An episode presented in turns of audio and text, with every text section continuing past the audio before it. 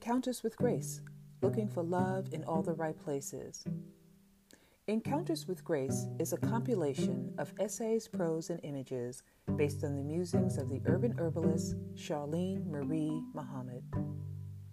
In 2019, Encounters with Grace is dedicated to 365 days of Finding Nemo, never-ending moments of openness to the universal principles of peace.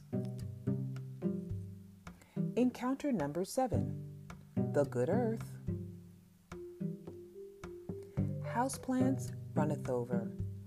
Although I love plants and vegetation, the house variety does bring me angst. Back in the day, I accumulated so many plants, one could hardly see out of the window.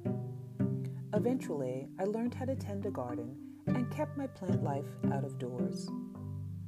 As life would have it, folks see me as the plant-loving kind and bring me such as gifts. My current dilemma is what to do with the 6 house dwellers taking over my little sitting room. All of them gifts that I would not dare to depart with. The tallest is about 20 years old. A dear friend gave me a clipping of a palm when she was migrating to the Midwest. I stuck it in a pot, in a corner, and there she has grown for 2 decades. 2 others, the jewel of India, were also left in my care by a friend moving out west.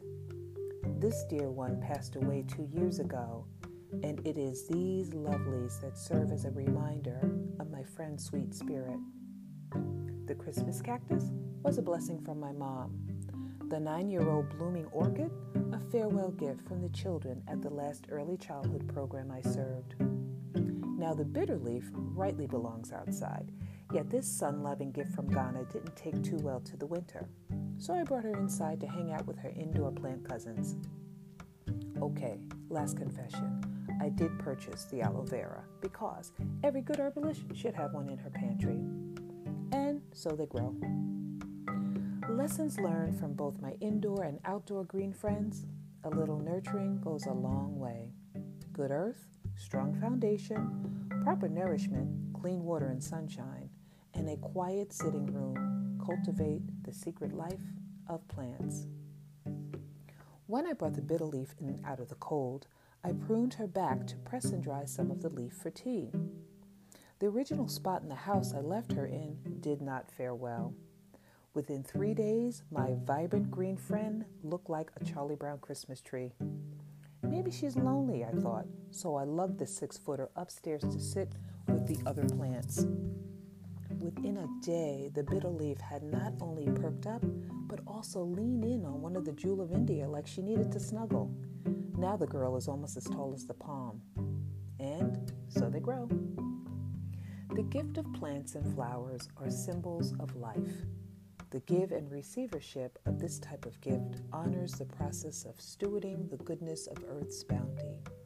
To give a plant is to say, I honor your ability to care for life. To receive a plant is to say, I take responsibility for the care of life. The domestication of plants advanced civilization. Without the symbiotic relationship of humans and plants, life would stand still.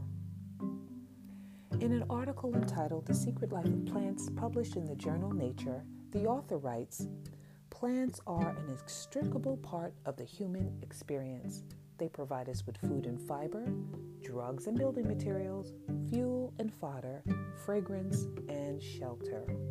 Although we are literally beholden to plants for our very existence, the geological history of plants and their role in transforming Earth's biology and chemistry is a largely unsung tale. Rather than take my green family for granted or fretting over my home looking like a hothouse on steroids, I choose to bow to these botanical creatures, for like we humans are of the goodness of Earth. Dilemma solved.